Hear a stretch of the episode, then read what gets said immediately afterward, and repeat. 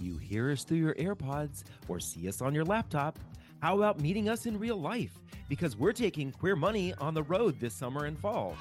Visit queermoneypodcast.com forward slash tour or the link in your podcast player to find out when we'll be in your neighborhood. Ever think to yourself, I'll just go to the gym tomorrow? Uh, always. Ever buy something and you think it's going to make me really happy for a really long time? Yes. Ever think, oh, one more drink? That's okay. Hmm. Ever think that what you really need is a weekend with Netflix on the couch with Ben and Jerry and a bag of potato chips? And my husband and my puppies almost every weekend. All of this only to find out that you're not really that happy after you made the decision, only to feel maybe even worse than you felt before. Mm, yes. All right. That's because all of us are horrible at predicting what makes us truly happy. That's according to Dr. Randy Paterson, author of the book, How to Be Miserable 40 Strategies You Already Use. And he is joining us on Queer Money Podcast, episode 366 today to share how we can break these cycles. Well, that's great. This continues our ongoing series about with Capital One on financial well-being. And don't forget to stick around to the very end to find out how you could possibly win a free copy of Dr. Paterson's brilliant book. So let's get on with the show.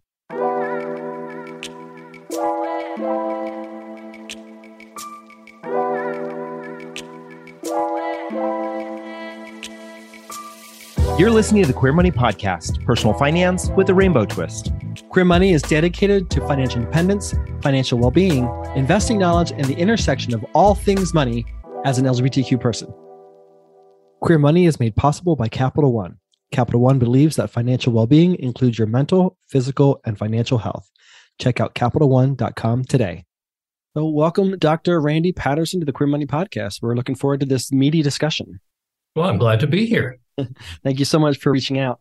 So, to kick off the, the conversation, are humans, Homo sapiens, just prone to depression or even mild depression? And the reason I ask that is because, uh, you know, for those of us in developed countries, we've never lived in safer, more comfortable, more abundant times than we are now. And in your book, you say, quote, as the data on life satisfaction, depression, and suicide all attest, no amount of wealth or good fortune can entirely prevent misery. So what's the disconnect here? We apparently live in amazing times, but a lot of us are struggling emotionally. Yeah, I mean, in my book, one of the things that I'm talking about is is that if you took a cave person or a person from almost any point in human history and dumped them in this culture, they'd think, oh my gosh, I've died and gone to heaven. There's food in the fridge. Nobody's trying to kill me, at least most of the time. You know, things are actually pretty good by the standard of almost all of human history. And yet we have what, what we think of as a, as a mental health crisis. Like, what's that about? And one of the aspects of it is probably an evolutionary adaptation in that thinking that you're in danger would lead you to try and be safer, you know, stay away from the saber-toothed tigers and things like that. So we have a little bit of a cognitive bias to look for the bad stuff.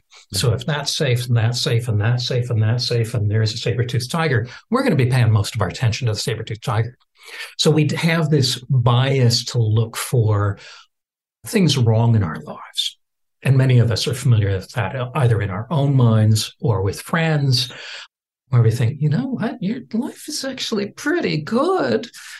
Don't see what the big problem is, but they're really, really focused on that one thing. You know, the neighbor built that fence one foot over the property line. How dare they? And it's really tearing them up. Have you been in our backyard recently? Because we were just having this conversation the other day. no, so, it, yeah, you could totally make that, you know, your life if you want. Right. Yeah. What you're talking about here kind of reminds me of this. I don't know who said this, but or where it came from. This idea of fear, false evidence appearing real, and that's kind of I think what you're kind of maybe what a little bit of what you're talking about here is our brain kind of tricks us into this idea of let's focus on the thing that is maybe the most scary, the most threatening, the most worrisome. And if we only have one, then evidently we met, we make it really big. Right. Yeah. It's a little bit like sort of the allergy theory. Whereas if you keep a, if you keep a child in an absolutely sterile environment where there's really, they don't, they never get to eat dirt or any of that stuff that children have a tendency to do, then the immune system, which is looking around for dangerous stuff, gets more and more sensitized. And similarly, if you put people in a pretty safe culture, generally, let's not exaggerate that point. But I think we get more and more sensitized to the possibility that somebody doesn't like me on Facebook or Instagram becomes this major trauma. Yeah. Right. Do you think, you know, as you're speaking, I'm thinking to myself, you know, we're almost at a point, at least in, in, in American culture, where we're sort of almost making up boogeymen that don't exist. Kind of, I think when I think about some of the network the cable news stations. And they're always trying to say there's a war on this, there's a war on that. We're supposed to be afraid of this, that, and the other thing. Do you think maybe that our evolutionary condition coupled with the media trying to get clicks and eyeballs is maybe sort of exacerbating the mental health crisis and that's kind of why it seems to be some of an explosion yeah I, I do think that actually I think back to the the 1960s when we had like 20 minutes of news at 11 o'clock, and that seemed to be just fine. And there was rather a lot going on in the 1960s, right. and yet uh, you know we didn't need a 24 hour news channel. So now we've got them, and they need us to look and how best to get people to look. Well, let's set off the fire alarm let's say you know there's this horribly dangerous thing that's happening and and really stress that you know, occasionally people talk about, oh, well, let's have a good news channel. You know, the reality is those are going to fail because they're not attuned to human psychology, which is find the dangerous stuff. Yeah. It's, well, there's always one human interest story at the very end of the news segment. So you can go to bed and hopefully sleep a little bit better. yeah. I also wonder if this is part of the reason why the current president of the opposite party is always the worst president that has ever existed. But then when you fast forward 5, 10, 15 years, all of a sudden that president actually did some good things. They're still doing some good things. They were friends with people that we would like to be friends with or that we think are good people. And all of a sudden they're not the boogeyman, right? They're not that this ogre current situations I think aside, but maybe I'm just I'm just reinforcing the bias that I have right there. Far be it for me to imply that there aren't a few ogres out there. Yeah but eh, eh, yeah, I mean, there is that polarization, and we try to say, you know, well, I'm, I'm the sainted figure, and and and this other person is is the devil in effect. And I think to some extent that there's a childish aspect to that. That finding the middle, where we can say, well, this person actually has some good points, but you know, how are we going to work that through? You know, we think this other factor is somewhat more important, so we're we're pushing that being able to find and address the middle and address areas of commonality it's not a big vote getter, mm-hmm. but it is a way of talking to adults and pretending that people are adults. Don't talk to me like an adult. Above my head. people, people resist it, you know. so when we're feeling fear, we're feeling depression, we're feeling anxiety, you say in your book, what feels right when we're miserable is what feeds the misery, not what feeds us. And you continue referencing in, in the book, Daniel Gilbert in his 2000 book, Stumbling on Happiness. Human beings are remarkably poor at guessing what will make them happy in the future. David and I fall into this trap all the time. Like we don't feel well, we're lethargic, we're under the weather. All we emotionally, all we want to do is lie on the couch, eat a bag of chips or popcorn, or I'm going to get a pint of ice cream. When that's the exact opposite of what I should do. Why are we so bad at doing what we're supposed to do, what's good for us, and why do we keep gravitating to a thing that's actually making us miserable? Well, I mean, this this whole area that Gilbert talks about is the field of hedonic forecasting, which sounds like, oh my gosh, we just lost your entire audience. How boring is this? We've talked about um, it before, actually, on the show. We, we have oh, talked have? about right hedonic hedonic, hedonic treadmill. yeah, but this is the idea that most of the decisions we make, including am I going to sit on the couch and eat all that ice cream, is based on a prediction that this will make me happy. And, and you can imagine this is a great area to research because it's so easy. You put a decision in front of people and say, pick one. What do you think? Like, how happy do you think you'll be if you buy the Ferrari or whatever? Then they buy the Ferrari and you can measure it. You can measure it. It's, it's, it's stupidly easy research to do. And it turns out that despite the fact that you're making hundreds of these decisions every day, people are terrible at this. They're awful. We, it's, we're pathetic at it. It's really, in a sense, the, the failure of behavioral theory, which would suggest if you do something over and over again, gradually it should shape towards, you know, we're doing the right thing. Turns out, not at all. No, we're, we're, we're lousy. I think part of the problem is contrasting short term benefits versus long term benefits. The moment you stick that spoon with ice cream into your mouth, you actually feel pretty good. It's glorious. yeah.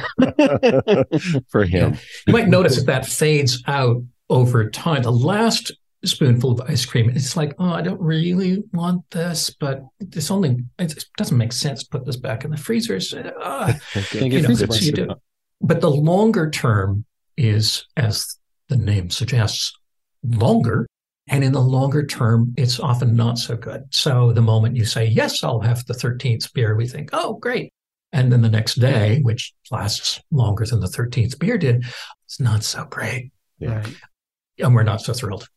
So, do you think that that's a failure in behavioral psychology, or are we all struggling to counteract the, response from marketing and media, constantly telling us that right. we'll be happier and better and prettier and skinnier and all this other stuff if we buy this, that, and the other thing? So, not only do we have this innate challenge as humans, but we also have this whole industry and its scientists and experts trying to make us feel unworthy and unhappy unless we have the next thing.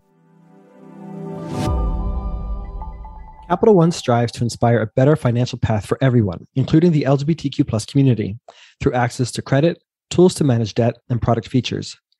Digital products such as CreditWise and Eno are designed to take the stress out of money by helping you manage credit, a key source of potential stress, and stay on top of spending without worrying all the time. Sign up for CreditWise for free today. Yeah. In a way, I think behaviorists would say, actually, this is a reinforcement of behavioral theory because we go for the instant gratification. I mean, reinforcement is mostly what works in the few seconds after you make that decision. So the short term thing is more powerful than the long term outcome. But in addition, you're absolutely right. We have this huge network of really well paid people whose entire job is to influence your decision making, not necessarily for your welfare, more for their pocketbook. And so we're social beings and we naturally pay attention to that. And a lot of the advertising is kind of, I don't want to sound too conspiratorial, but the word insidious comes to mind. You know, it's just sort of background and it slips past our critical faculties and it becomes kind of sensible that that thing that was just advertised 47 times. It's kind of interesting. Yeah. Maybe a side question here, since this is the queer money podcast. Yeah. Do you do you think that in that kind of framework that we as LGBT people are maybe more susceptible to that because of the things that our brains have already been dealing with as we grow up on the outside. We grow up with these feelings of insecurity. We grow up with these feelings of fear because in some cases our physical safety and the families that we grow up in or environment we grow up in? Yeah, I mean, if we're told that we're inadequate, that we are on the outside, that we're not good enough, natural human tendency is to say, well, okay, let's at least try to become good enough. And some of us try to become good enough by trying to become heterosexual, which tends not to work out really well. Right.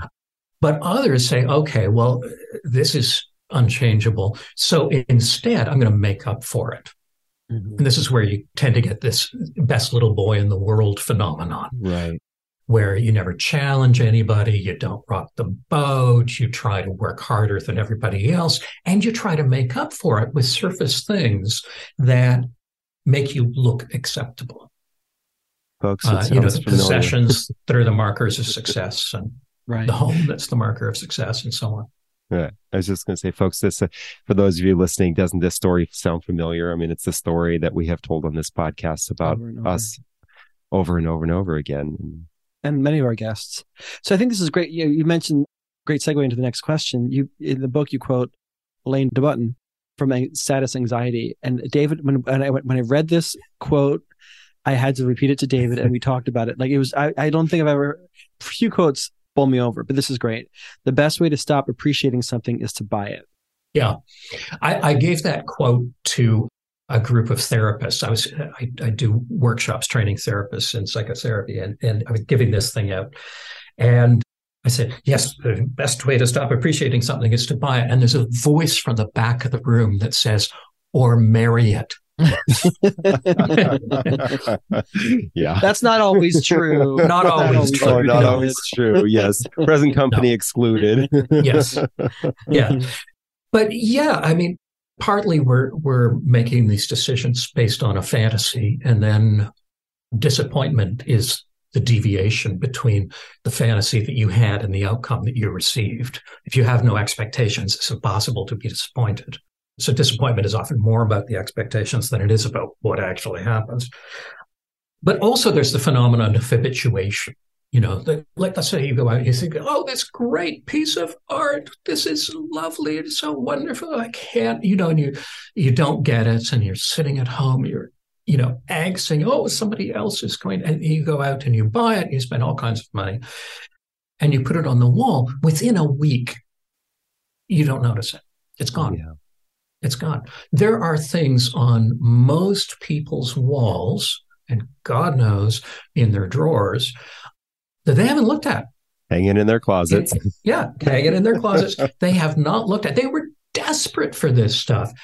They haven't looked at it in years right? As a matter of fact, if it was stolen, they might notice, oh, there's a gap there. But what was that? What was that? they don't know. So, to flip your analogy of the artwork on its head, David and I just moved from Las Vegas to Toledo, and one of our prints, however, it was in the moving truck, has got a dent in it. So instead mm. of the print is kind of this, like pointing out. The canvas was canvas, stretched. Stretched, yeah. So it has a permanent indentation. Indentation. And we can't yeah. fix it. We, and so we, we hung it on the wall anyway. So we have something on the wall. It's not a naked wall. But then the other day, David said to me, goes, do you think we're ever going to replace that picture? And I said, I actually forgot that it has a dent in it. wow. Yeah. Habituation again. Right, right. We tend to it, uh, forget that these things just sort of become part of the wallpaper in effect. Yeah. I wonder if this is also the reason why we are tempted to go out and buy the Louis Vuitton or the the Manolo Blahniks or however you say that word. You got, you got it right. the the thing because deep down inside we know that there's this satisfaction we're going to get from everybody saying, "Oh, you've got a new bag or you've got the new shoes or you've got," and we get excited, but within a couple of weeks or maybe a month, it's become mundane to everybody else as well. And we're not getting those accolades for having the new thing. And that's why we need to have next season's version of that new thing in our life. Yeah. Yeah. I mean, the, there, I mean, there's sort of the, the momentary, the thrill of acquisition, if you like, but then there's the impact it has on others. And this is a very unreliable thing to base one's self esteem on, obviously. Right. right. But yeah, I mean, they say, oh, I love those shoes, but they don't say that every time every time you wear them, they don't say, Oh, I love those shoes again. You know, it's just like, no, those are his shoes, whatever. They're not that focused on it. So there's that need to to get more. It can be almost like a like a slot machine. You know, you mentioned Las Vegas. I need I need to pull the the, the arm on the one armed bandit again to try and get that back to reclaim those accolades from others.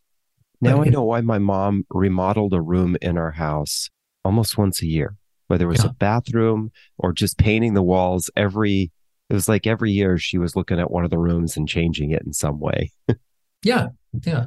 And you know for some people that may work but the question is does it? Yeah. And is it something that you're tempted to do? Your instincts are telling you i need those shoes. I need that countertop. Or is it something that experience has shown actually that that does leave you quite satisfied. Yeah. You know, that bicycle that you bought actually did produce tremendous life satisfaction. Which is it? You know, is it more temptation or is it more experience? So I'll ask you that question. Does it does it tend to work for people? Do you, in your in your work with your clients, do you find that they're getting the satisfaction from the decisions that they're making, or are they unhappy, dissatisfied with their decision making. And if, if they're dissatisfied, what's how do we change the script for ourselves? Right. Or learn well, from those who are. yeah. Right. Yeah. Well, I, I mean, let's face it, if you're a clinical psychologist, people don't say, "Oh, I'm really thrilled with my life. Let's go see a clinical psychologist."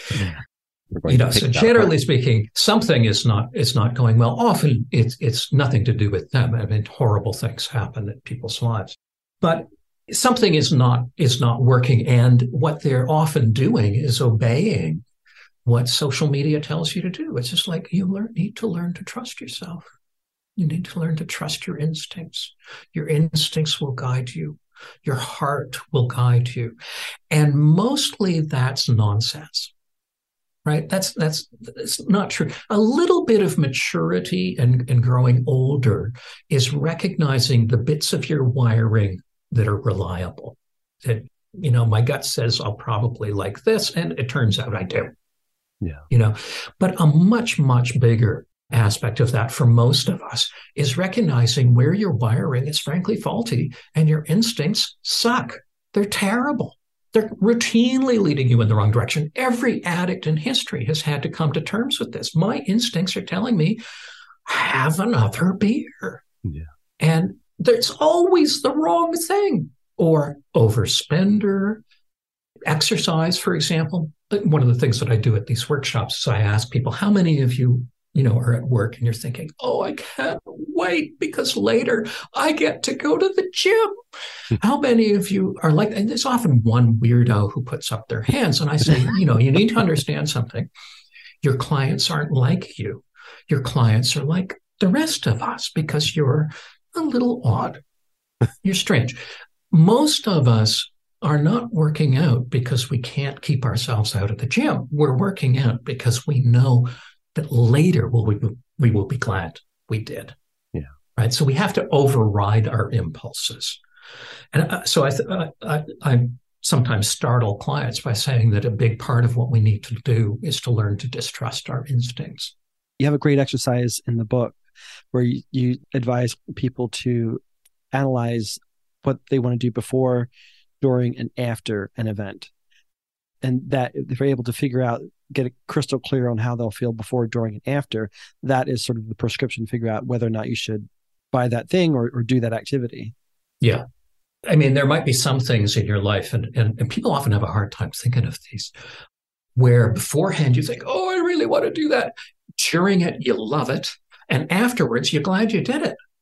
Right? I think, you know, it takes a, people a few minutes to come up with a few of those there are definitely things, and I use the example of hitting your thumb with a hammer, like half an hour from now.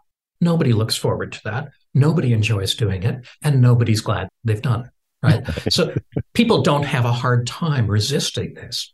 The problems come in where we're really tempted to do something and afterwards we're dissatisfied. You know, like I, I want to buy that thing, so I rush out and buy it, and then I'm dealing with the debt for the next three years and it's dragging my life satisfaction downward. So it goes from a positive to a negative. And other things are negative to a positive. For me, exercise is definitely one of those. The thought of going to the gym or this morning going going to the, the hotel exercise room. Do I want to do that? Not really. Not really. But I will be glad I did. Afterwards, great. Writing for me is the same thing you know, the prospect of sitting down and writing today. Ugh.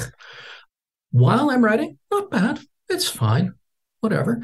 Having written is the most wonderful feeling on earth. It's great. so it, things go from negative to positive.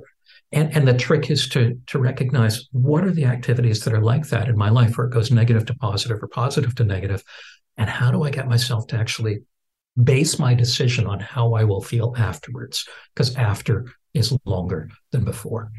I think the challenge with spending and maybe even drinking and drugs and food with exercise, you've got a whole industry and everybody kind of knows I should go to the gym. I know I've we've all experienced before. I don't want to go, but when I go, it's not as bad as I thought it was going to be. And when I leave, more often than not, I'm really glad I did it.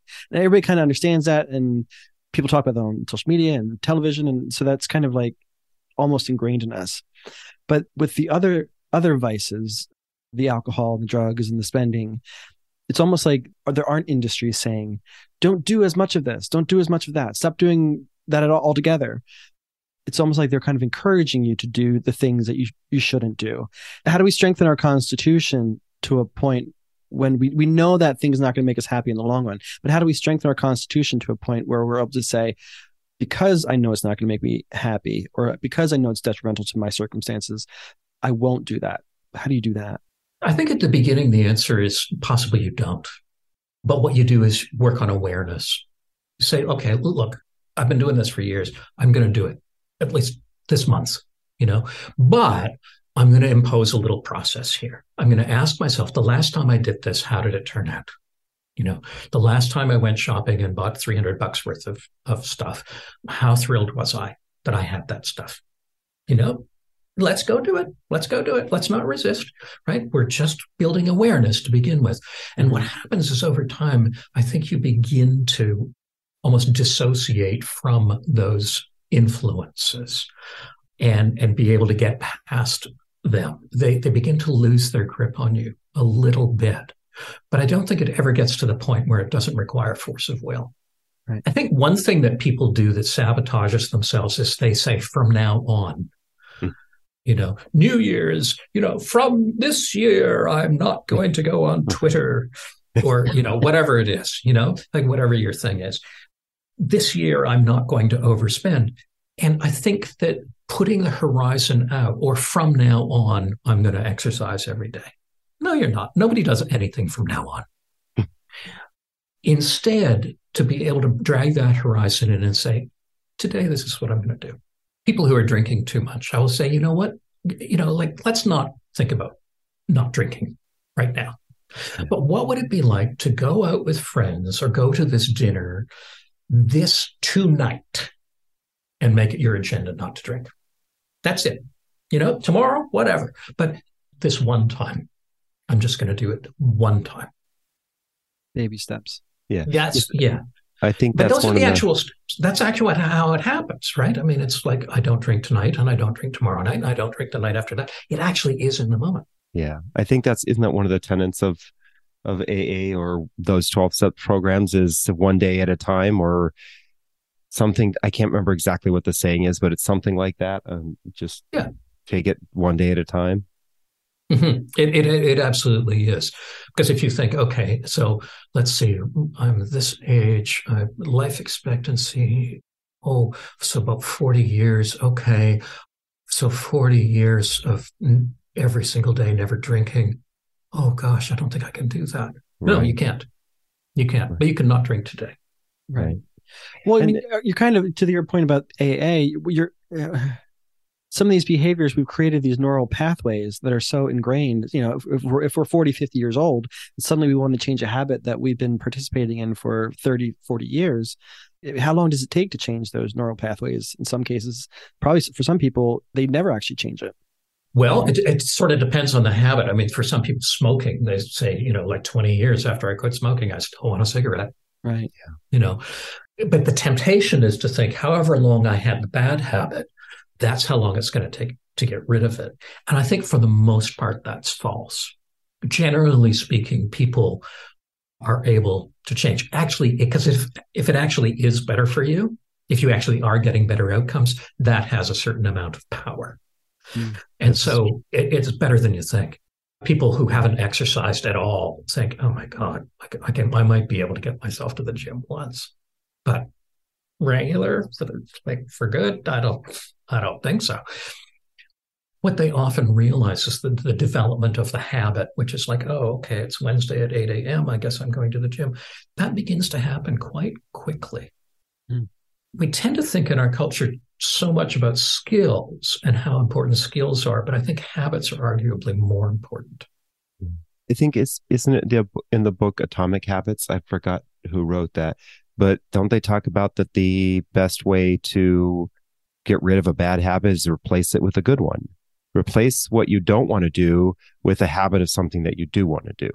Well, there's absolutely a good cause for doing that. You know, with somebody who's going to give up compulsive sex, if that's been an issue for them, it can be for some. or drinking or gambling, going to the casino every night or, you know, whatever it is, or spending three hours on social media, you know, whatever.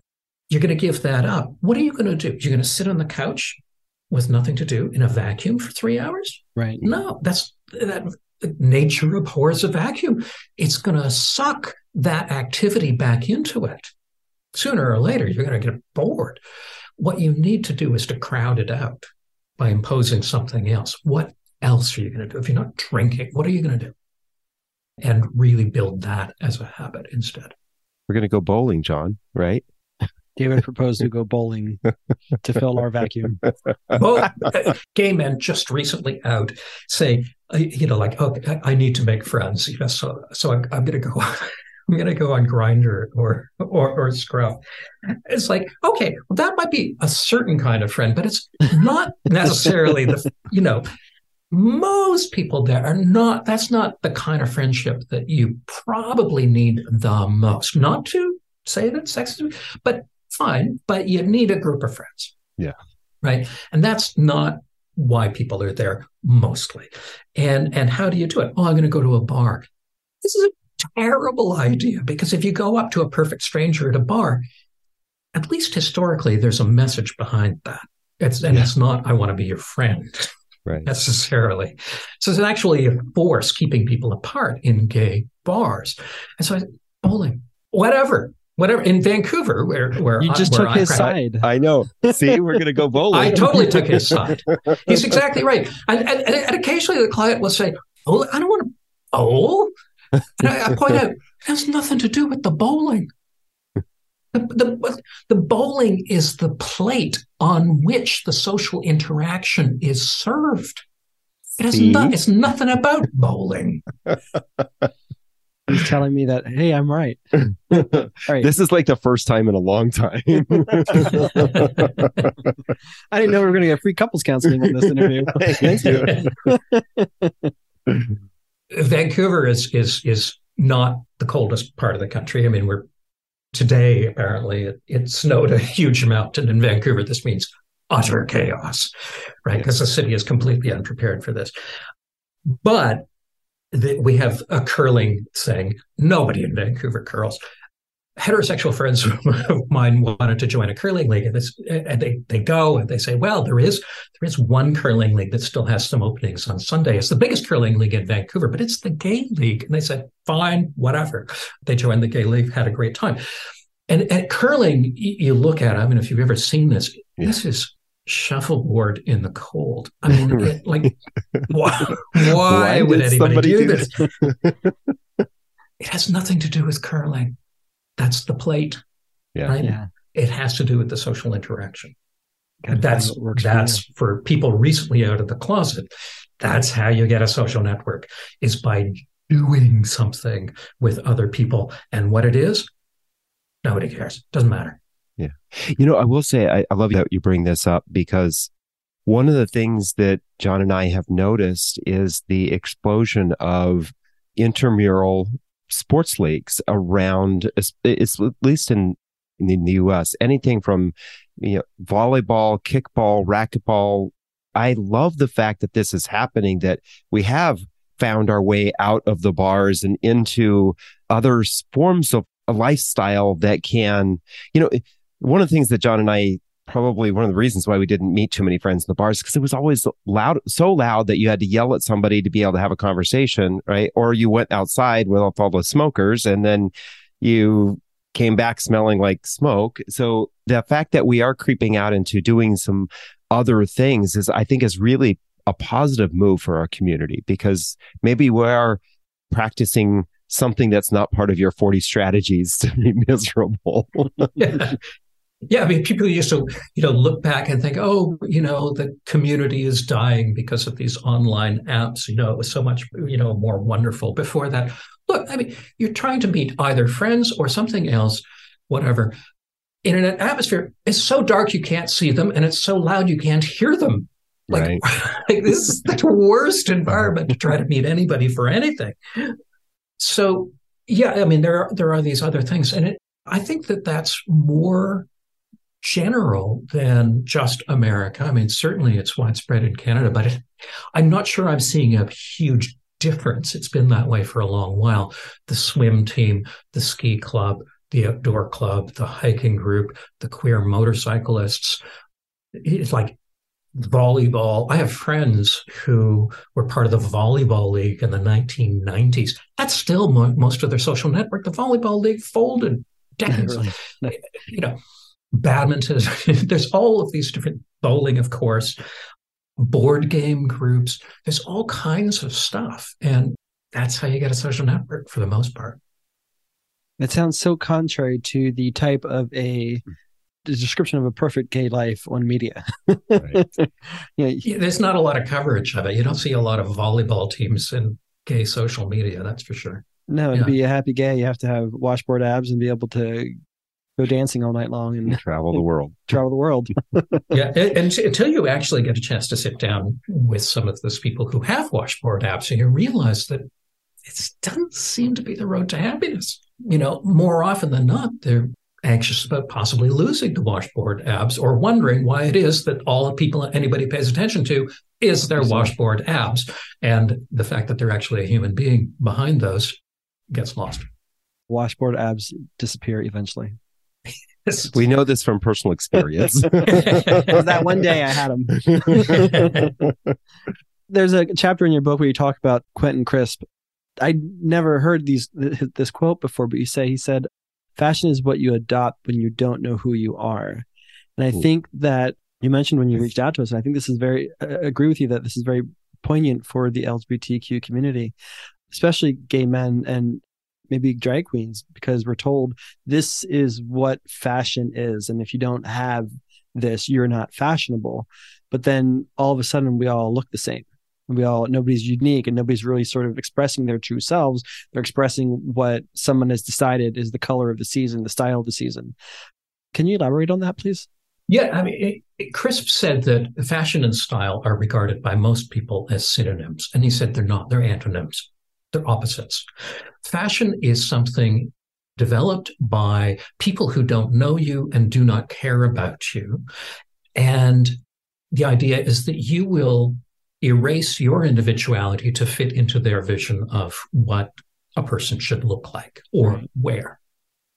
Style, he argued, is the exact opposite. It's about identifying what it is that's most unique about you and bringing that to the fore rather than trying to cut it off. So he said, if you're tall, wear heels.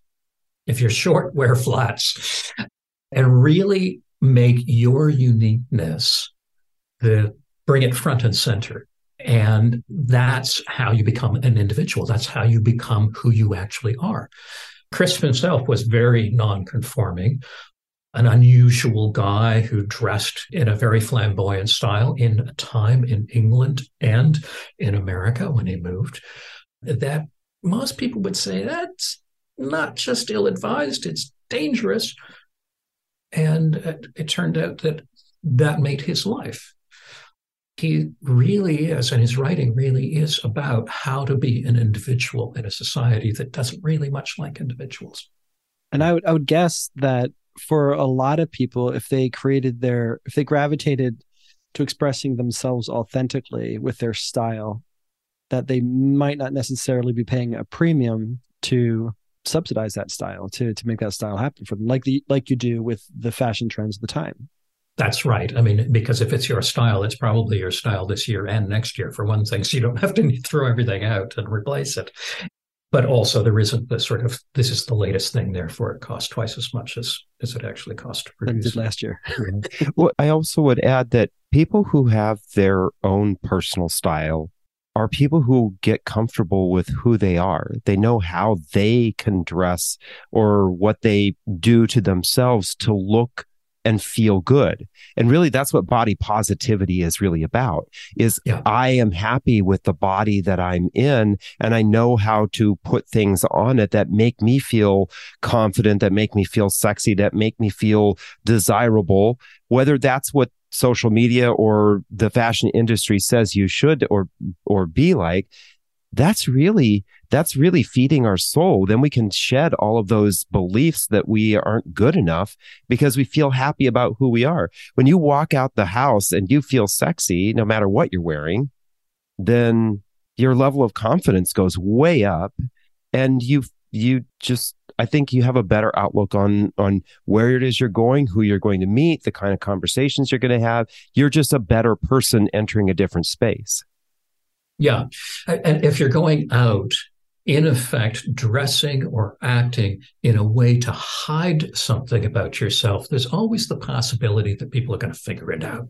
Yeah. They're going to see through the disguise. Whereas if you bring it out and put it on display, nobody can say, "Oh, you're like this." It's obvious to everyone. It's like it's a silly thing to be confronted on.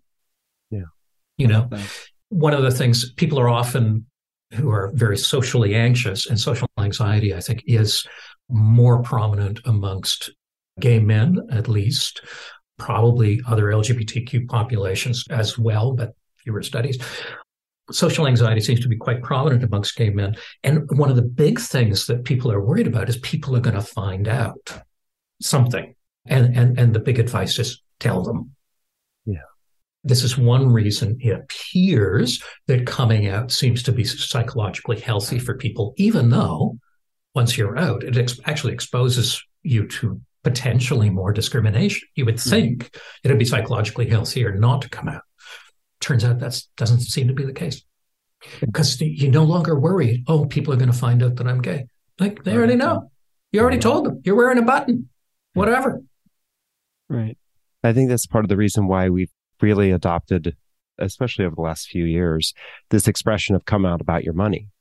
Because ah. so many people are hiding behind the things that they buy or where they live or what the displays of life and they're hiding where they're at they're truly at financially because they don't want people to know and that is a recipe for disaster as we know from personal experience come out about yourself your be your true self and that's you know it's it's a message that our community keeps preaching you know you do you be yourself be authentic and yet it seems like we struggle with actually doing it in all aspects of our lives yeah, I think that that's true. I think there's sort of a surface idea sometimes, you know, you be you. But what that means is you be a gay man who is exactly like every other gay man. Right.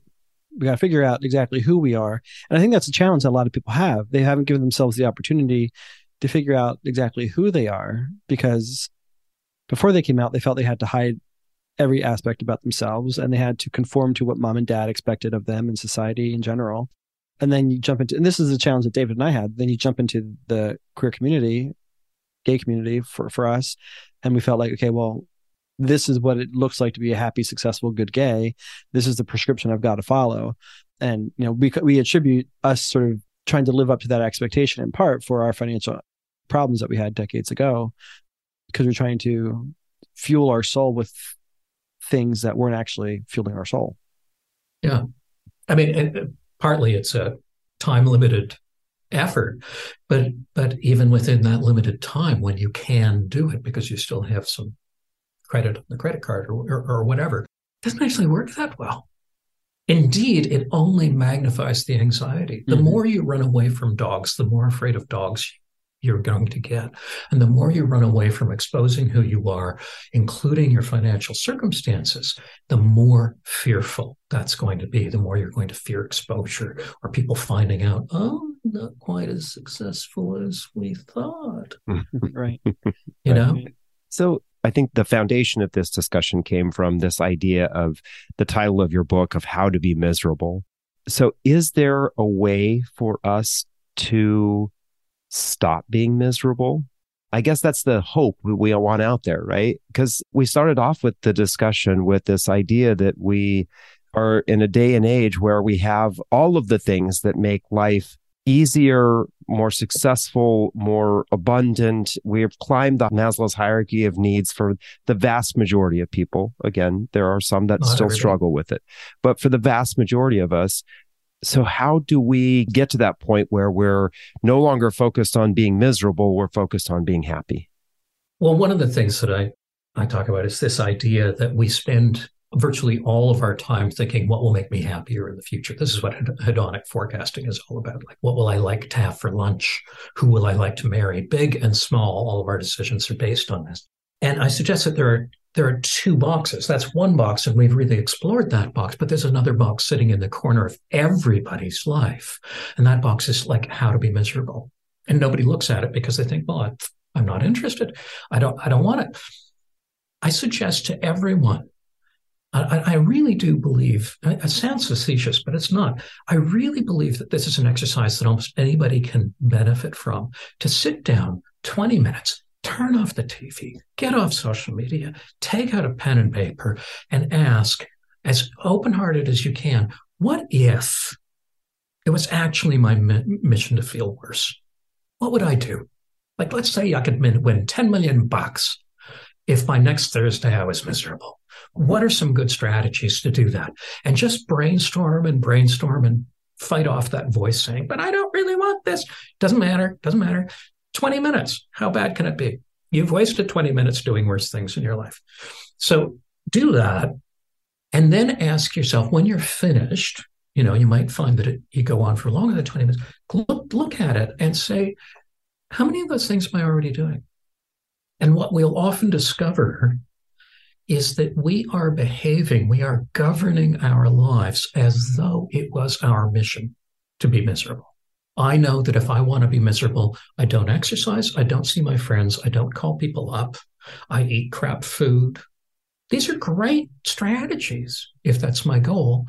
And I can still, even at this advanced stage, find myself falling into that and then realizing, wait a minute, I'm living my life as though this was my mission.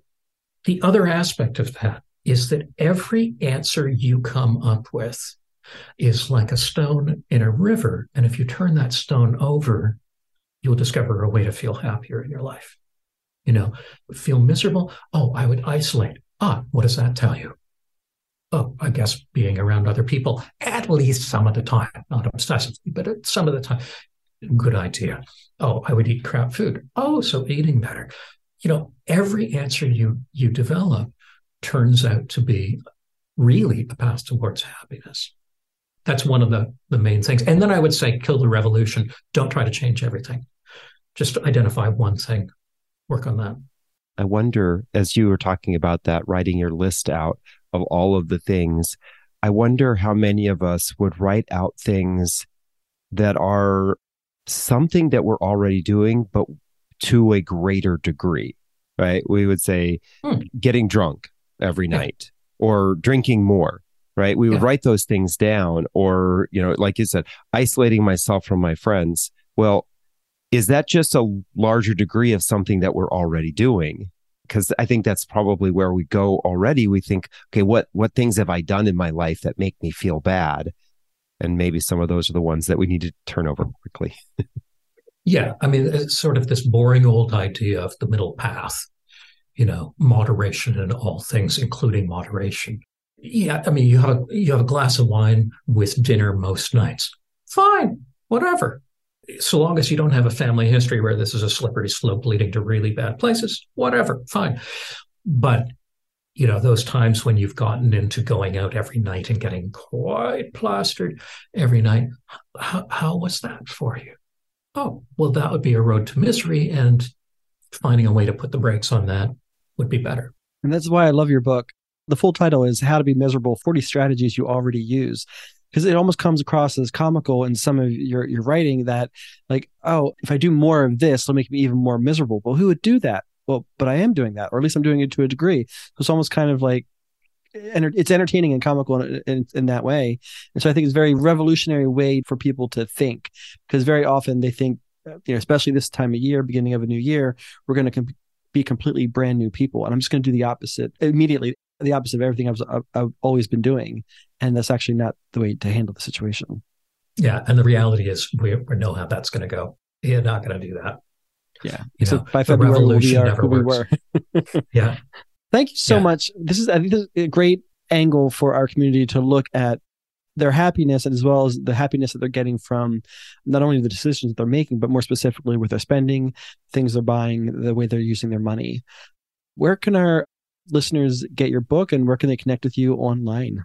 My books are on Amazon. So just type in Randy Paterson, a one T in Paterson.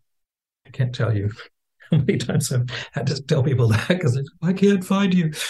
At any rate, on Amazon, the Assertiveness Workbook, most recently in a second edition, How to Be Miserable, How to Be Miserable in Your 20s, another book, all available on Amazon, and my own website, randypaterson.com. I also have a psycho, like an educational website. Most of the courses for therapists, but some for the general public, including one called How to Buy Happiness at psychologysalon.teachable.com.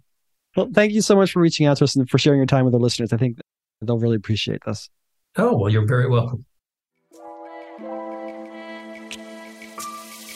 Make sure to check out more ways that Capital One can help you achieve financial well being at CapitalOne.com.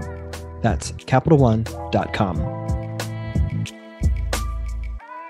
Thank you, Dr. Paterson, for joining us again on this episode. We really appreciate you sharing your unique insight with us, helping more in our community understand how they can live happier and more fulfilling lives. To our listeners and viewers, thank you for listening or watching another episode of the Queer Money Podcast. Here's your takeaway from this episode. Do as Dr. Paterson suggests and spend 20 minutes making a list of all the things you'd have to do to be a more miserable person. Like if you were going to win $10 million, become more miserable, what would you have to do? Then use the opposite of what you list as the prescription for what your true happiness actually entails. Then, to possibly win a free copy of Dr. Paterson's book, join the Queer Money Podcast email list using the link in your podcast player. Finally, join us later this week when we talk about the rumor that we are closing the LGBTQ plus wage gap. And then next Tuesday when we interview George Perlov from Open for Business on the most inclusive LGBTQ cities around the world, a good topic for retirement planning. Have a great week.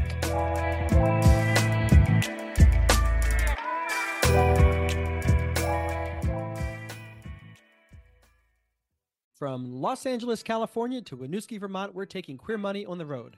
Join us as we gamify personal finance with Queer Money Bingo or catch our signature Live Fabulously, Not Fabulously Broke talk, and so much more in between. Check out queermoneypodcast.com forward slash tour or the link in your podcast player regularly for date and location updates.